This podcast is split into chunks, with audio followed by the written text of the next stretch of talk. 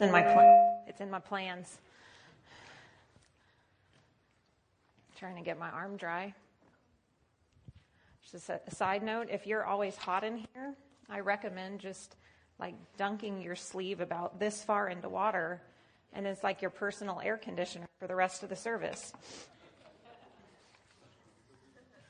You ready? Yeah. It's a little awkward, but it's like keeping me cool.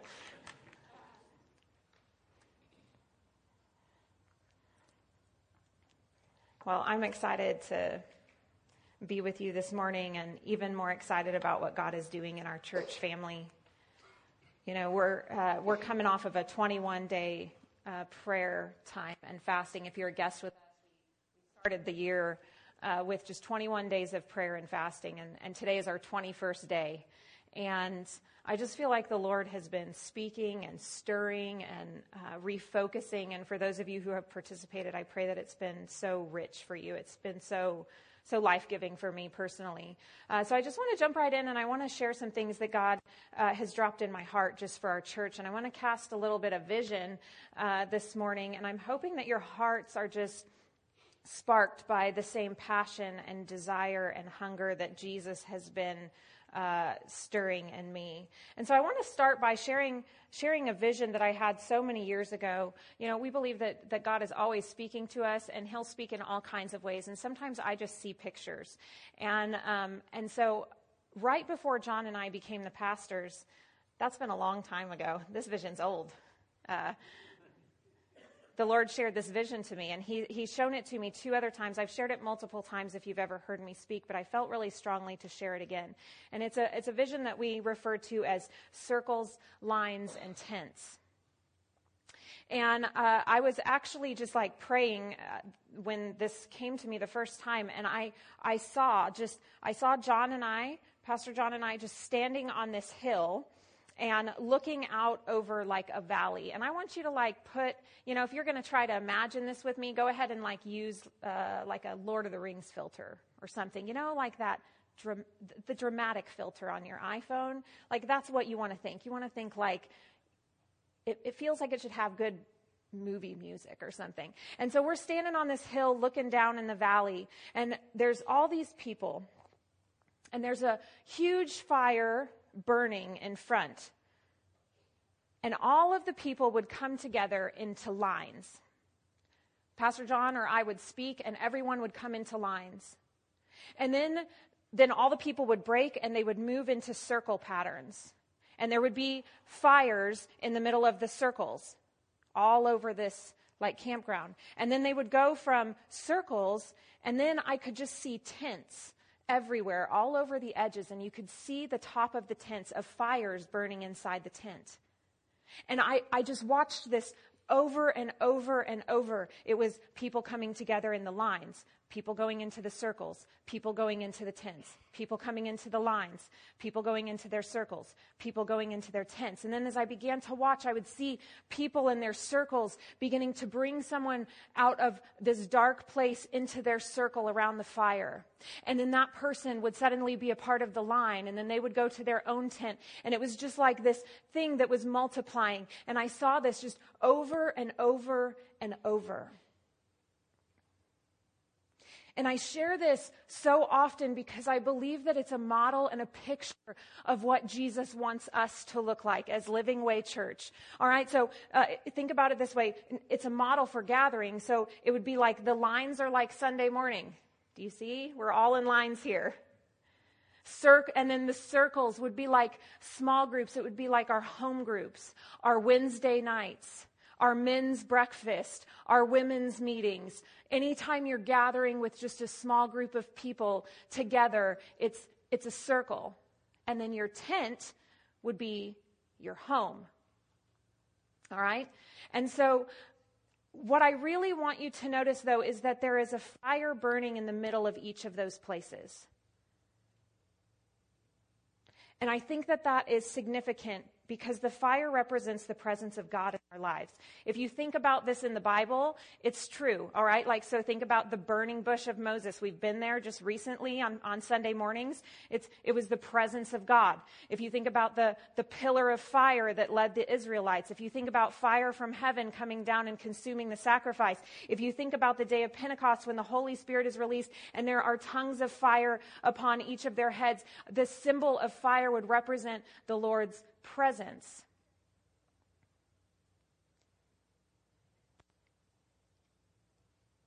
And that presence is supposed to be burning bright, not only here, but outside of these four walls.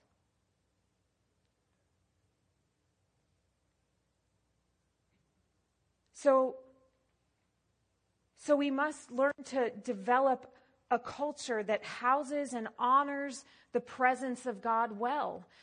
Not just here. This is easy. But in our homes.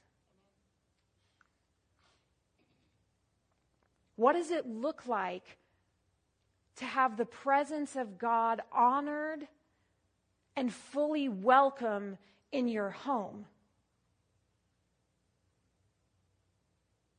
And if we're going to cultivate this culture in our circles, in our tents, anytime we're gathering, or anytime we're behind closed doors, we have to first cultivate it in our hearts. And I believe, I, I just really sense that the Lord is up to something in the church, the Big C church, not just Living Way Church, but the church, all of his people. There seems to be a call for believers to just return to the basics, to return to their first love, to return to the simplicity of just loving Jesus and loving others, to return to prayer, to return to holiness, to return to the Word of God as our authority, to return to authentic, undiluted gospel. See, God has a desire for his people to live for him not just attend church and keep it together for a couple hours a week. That's not the gospel.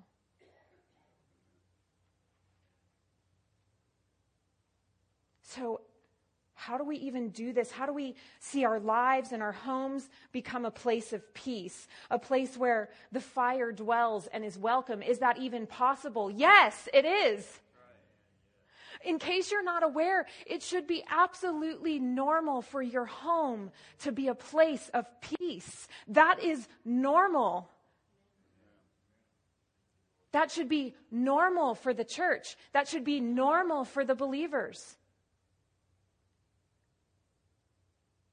To go home and have your home be a place of peace where Jesus is welcome, where he's honored in everything you do and say in that place. Now, that's the harder place to steward it, right? It's super easy to come and just enjoy the presence of God here in your line. You just look great, all of you, and it's, it's easy to just keep it together. But what does it look like to live healthy in our tent with the fire of God burning, with Him being welcome in the way we love, in the way we speak to one another, in our homes, in what's happening in our homes? What does it look like? Well, let's work on our heart. So I'm just going to give you like three really simple things. You know, if you've been a believer for a long time, you're going to be like, Thank you, Ashley, for nothing new today. Uh, but, uh, you know, the Word of God is living and active, so it doesn't matter. Like, you just keep reading it and you're like, oh, yeah, oh, yeah, that's right. I just need to stay connected to Jesus. Thank you for that reminder.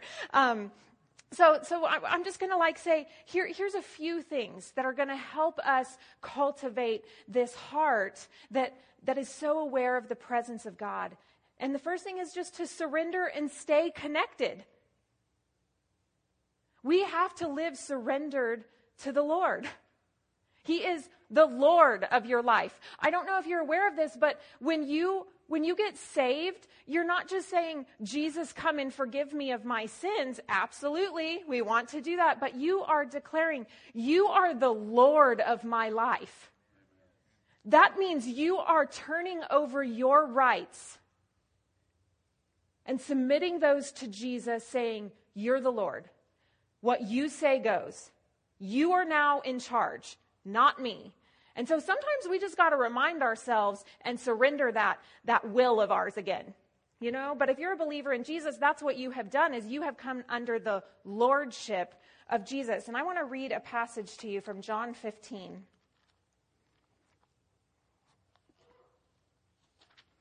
Not only do you have to surrender, but you have to stay connected. Listen to this. This is the words of Jesus. I am the true grapevine. This is John 15, starting in verse 1.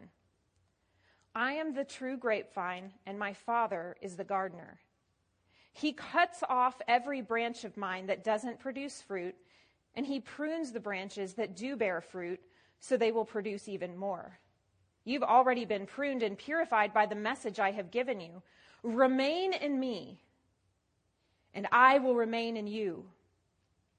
For a branch cannot produce fruit if it is severed from the vine, and you cannot be fruitful unless you remain in me. Yes, I am the vine, and you are the branches. Those who remain in me and I in them will produce much fruit. For apart from me, you can do nothing. Anyone who does not remain in me is thrown away like a useless branch and withers.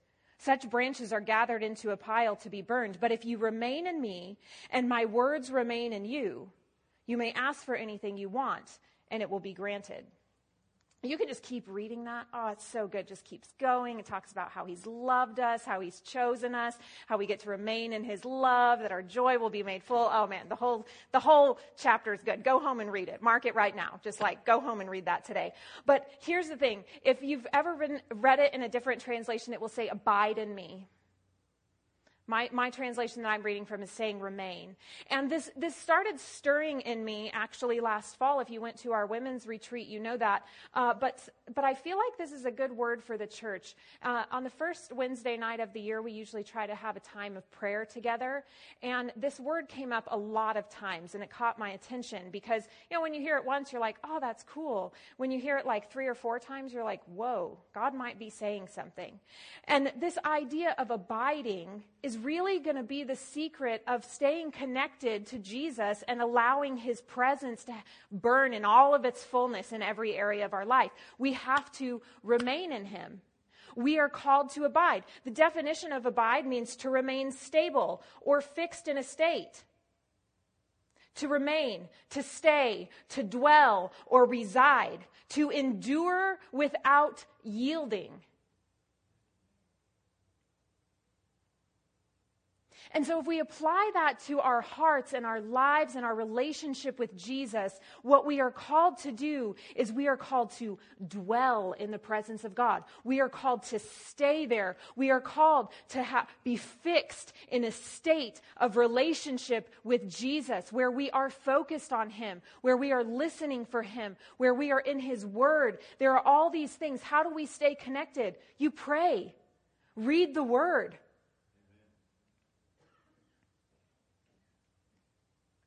Do it outside of these walls. If you're going to stay connected, this should be something that's happening in your life every single day. We're called to pray without ceasing. We're called to abide. And I love that it's, it's like two way because Jesus is not just saying, Hey, you, you just abide in me. It's all you. You come all the time. He says, when you remain in me and I remain in you.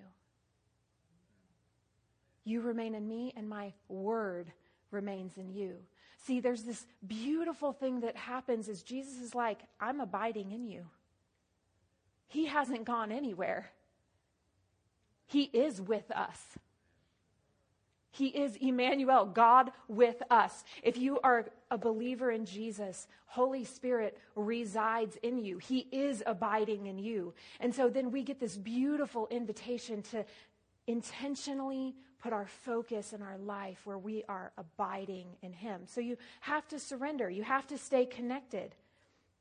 And then you have to allow God to change the way you think.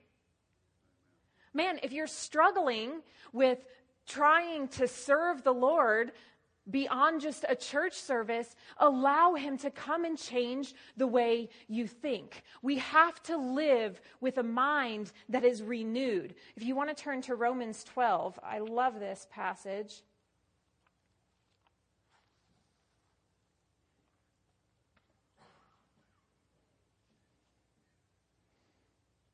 I'm going to read Romans 12, 1 and 2. And so, dear brothers and sisters, I plead with you to give your bodies to God because of all he has done for you. Let them be a living and holy sacrifice, the kind he will find acceptable.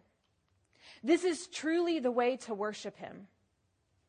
Don't copy the behavior and the customs of this world, but let God transform you into a new person by changing the way you think. Then you will learn to know God's will for you, which is good and pleasing and perfect. See, we're called to, to bring our bodies as a living sacrifice to say, God, everything I have is you. And you know what a big part of your body is? Your brain. And sometimes we forget that. Sometimes we think, all I am is yours, but we got this thing up here that's just so controlling. Man, have you ever noticed that? I'm like, get on board, brain. Come on. See, we have to submit ourselves to the Lord to say, Come and renew my mind. We can no longer copy the behaviors and the customs of our world and our culture, but we allow God to come and change the way we think. Because we're not just going to naturally think to abide in Jesus every day.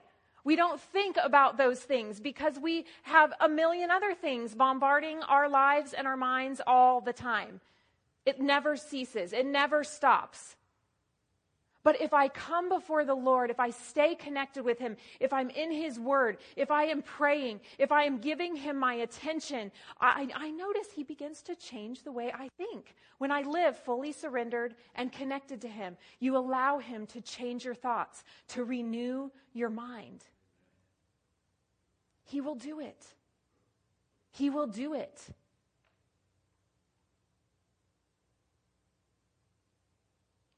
And the third thing is allow Holy Spirit to guide your life. See, I told you these things are so basic. Listen to this. Go over to Galatians 5. A few chapters over from where you are right now.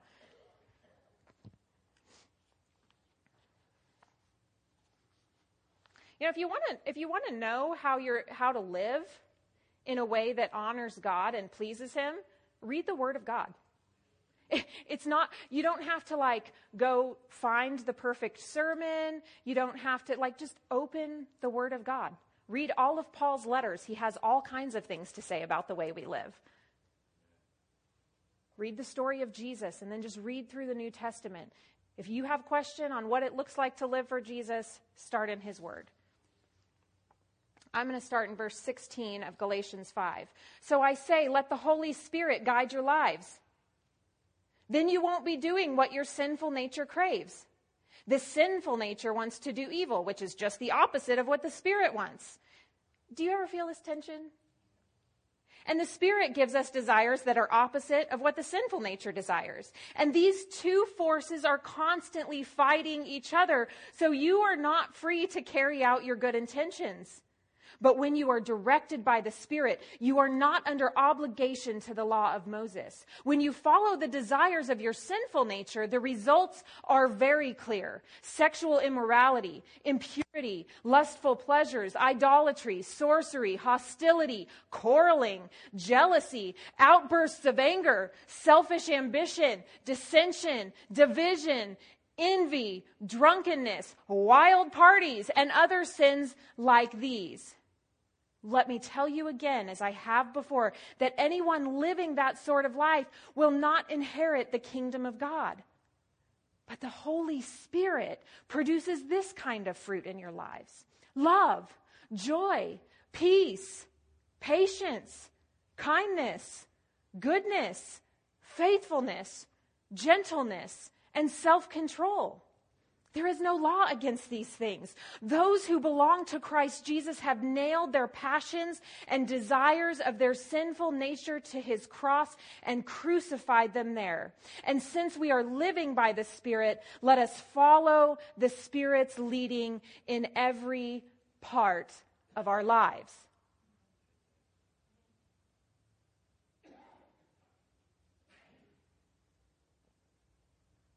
That's what it looks like. There's a very real tension inside of each of us.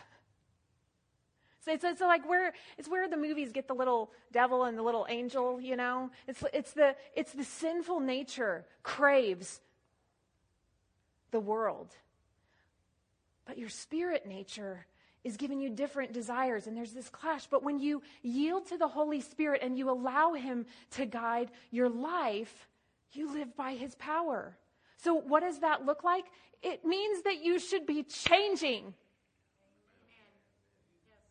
The gospel is transformative in its very nature all the time. It never stops. It's not one and done. It is a lifelong, laid down transformation.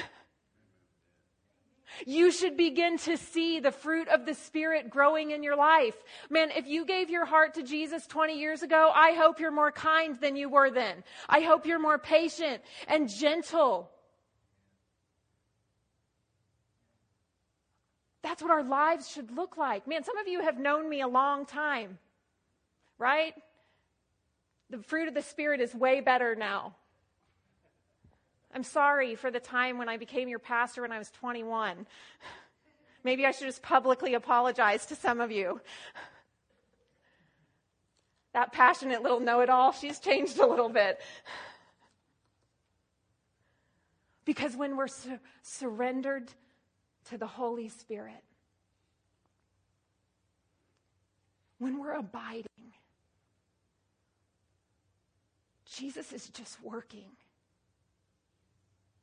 Have you ever just looked at yourself and you think, that would have bothered me last year? Have you ever just, do you ever just think of like, oh my gosh, where have I come from? How did that happen? It's the work of the Holy Spirit.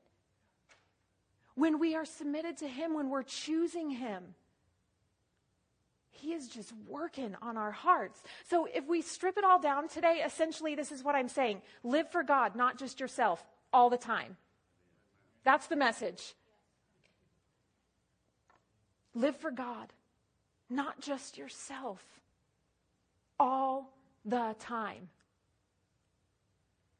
We live in a culture that is yelling at us to live for ourselves. Everywhere. Everywhere it is shouting at us. Do more, be more, have more, get more. If it feels good, do it. If it feels bad, avoid it. More, more, more, right? And, and we just live where this is just pounding us all the time, where we just think, yeah, I want fame, I want fortune, I want influence. Like we have this whole thing of influencers right now because it's the craving of to live for myself, to live for my own glory. We got to stop that. The church has to look different. The church cannot join in and live for ourselves, for our own glory, to build our own kingdom. That is not what we're here for. We are here to give Jesus the glory, to build his kingdom and release it everywhere. And if we never get accolade for it, it's okay. Because he gets it. It's for him. My whole life is for Him. And I want to do that in a gentle way, in a loving way, in a kind way. And that means we got to be connected to the Holy Spirit or we can become Pharisees. And then, oh, that's ugly too. Got to live connected to Jesus, connected to his heart. See, when I have his heart, then when I look at people, I'm full of compassion for them, not judgment.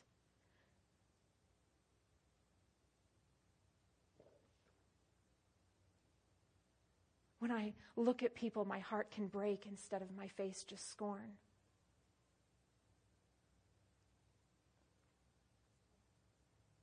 And we don't have to be perfect. That's not what I'm saying.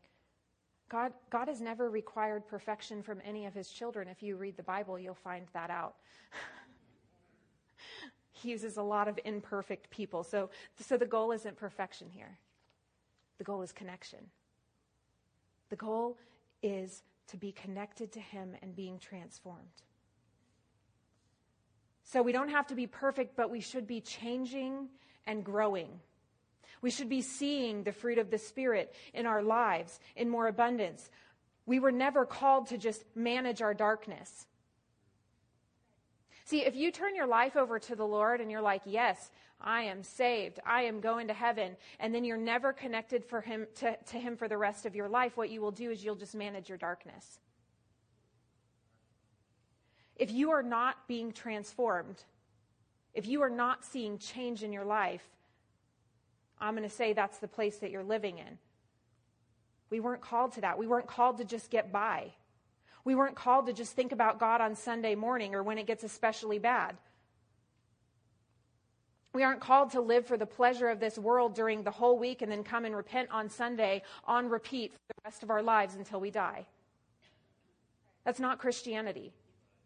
Doesn't mean that we don't mess up. It doesn't mean that I still don't repent a lot for a lot of things. But it is a mindset. Do you see what I'm saying? Uh, it's like when, if you go back to that scripture, if you're just wildly living, giving yourself over to drunkenness and arguments and envy and jealousy and addiction and doing whatever you want every day of the week, and then you come to church on Sunday and just pour it all out and say, Oh God, I'm so sorry, uh, and, and He will forgive you and you feel like, oh man, that was so good. And then you go home, and by that evening, you're just doing it all again. That's not transformation in your life. That's not what Jesus is calling us to. Now, listen, He is happy that you're going to come and repent, and He will forgive and forgive and forgive because He is amazingly good like that. But that's not what you were made for. That's what I'm saying. So listen, I'm not throw I'm not throwing shade. I'm just saying that's not what you were made for. As a child of God, you were made for so much more. You were made to abide. You were made to remain connected to Jesus as your life source.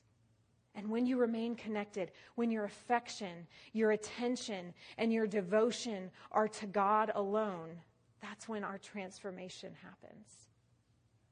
But you have to choose it. You have to choose it. I can only abide for me.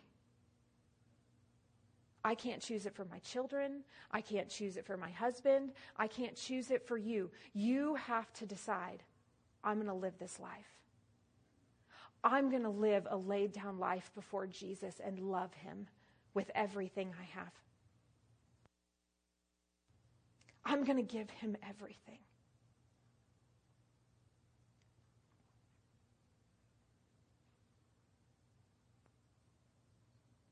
Yesterday, as I was finishing up some of my notes, I kept coming back to this thought in Scripture, and I want to share it with you.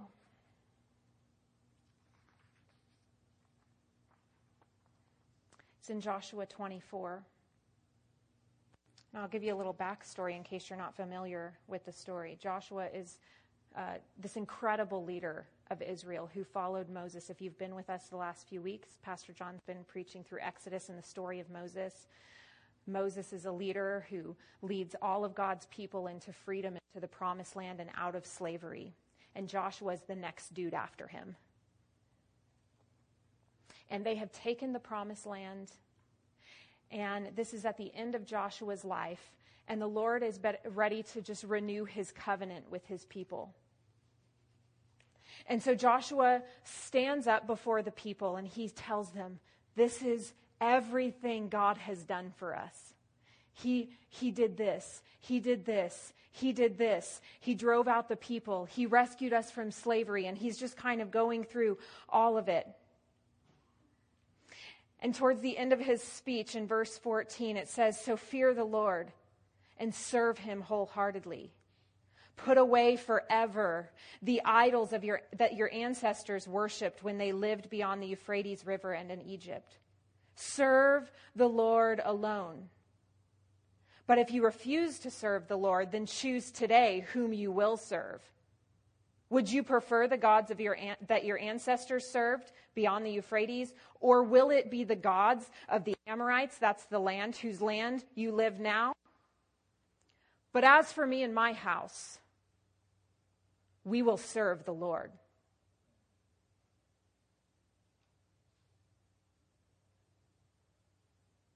And the people go on to say, Oh, we would never abandon our God. We're going to serve him. And Joshua's like, Are you sure? See, Joshua's saying, You have a choice here.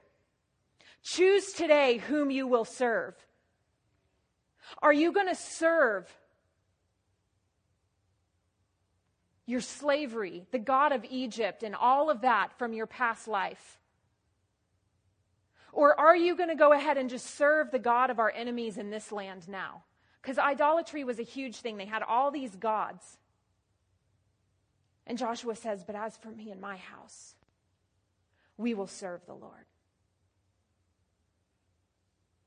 And you know, sometimes we don't understand all this polytheistic stuff, like where there's all these gods of everything, but our culture's not much different. There's gods everywhere that are taking our affection, that are taking our devotion, that are taking our attention.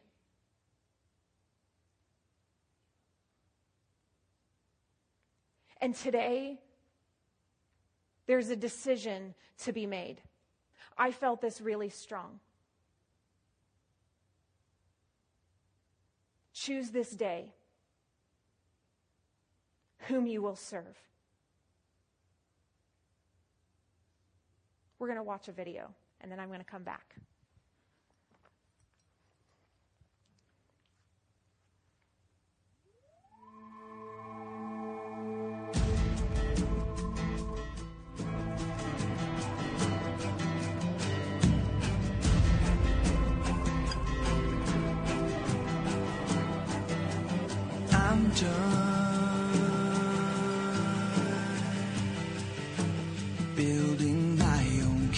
家。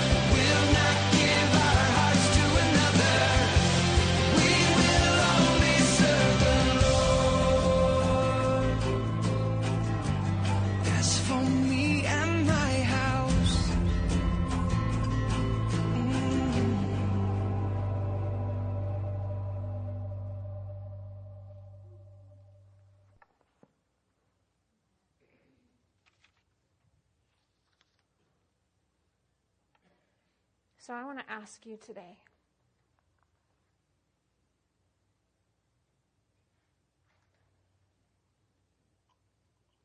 who are you going to serve?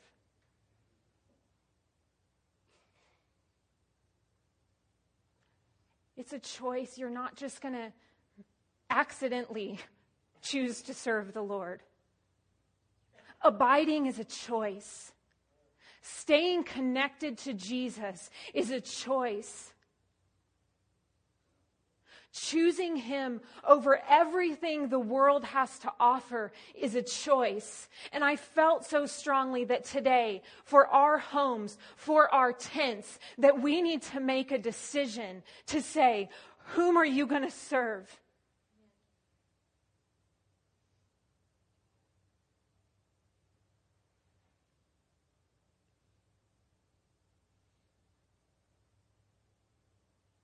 We can do this.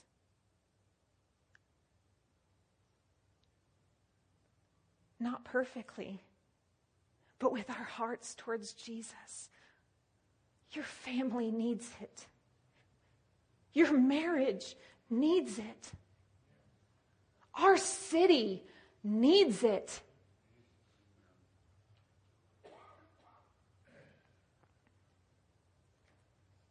I believe that the Lord is calling us to live in this place, abiding, choosing Him over everything else.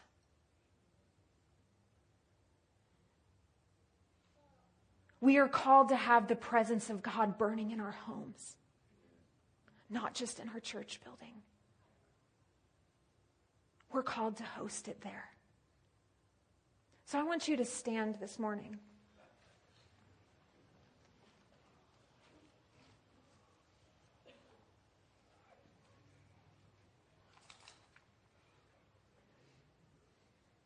And I want to want to give you just a second. Because if if the Lord is working on you, and if if you need to like make something right with him, with your spouse, with your kids, do it.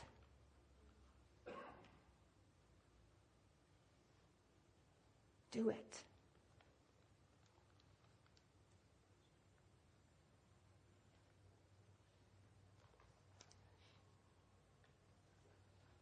Fear the Lord and serve him wholeheartedly. Put away forever the idols of your ancestors and serve the Lord alone. But if you refuse to serve the Lord, then Choose today whom you will serve. Would you prefer the gods of your past, or will it be the gods of the current culture? But as for me and my house, we will serve the Lord. Draw the line in the sand today. I'm going to pray and I'm going to give you a second to respond how you need to respond. But I want you to see yourself standing and making, drawing the line in, in the sand saying, As for me and my house, we will serve the Lord. In all that that means, all of this stuff, right? I'm not preaching this message to say, decide this and then it's all happily ever after and you're never going to suffer. That's not the gospel either. But today, choose today. Whom will you serve? Lord, do something in our hearts. Father, we, were, we, we just repent for the times that we, we've just lived for ourselves. And I pray, Lord, that there would be a beautiful returning this morning where we decide to just live for you and not ourselves all the time. Let your gospel come alive in us in a fresh way. Stir our hearts, God. Deepen our hunger. We want to be people who just live where it's just like, I must have you. We want to be people who just steward the presence of God so well in our life, not perfectly, not a, not a perfect life, but healthy, open, and connected to you.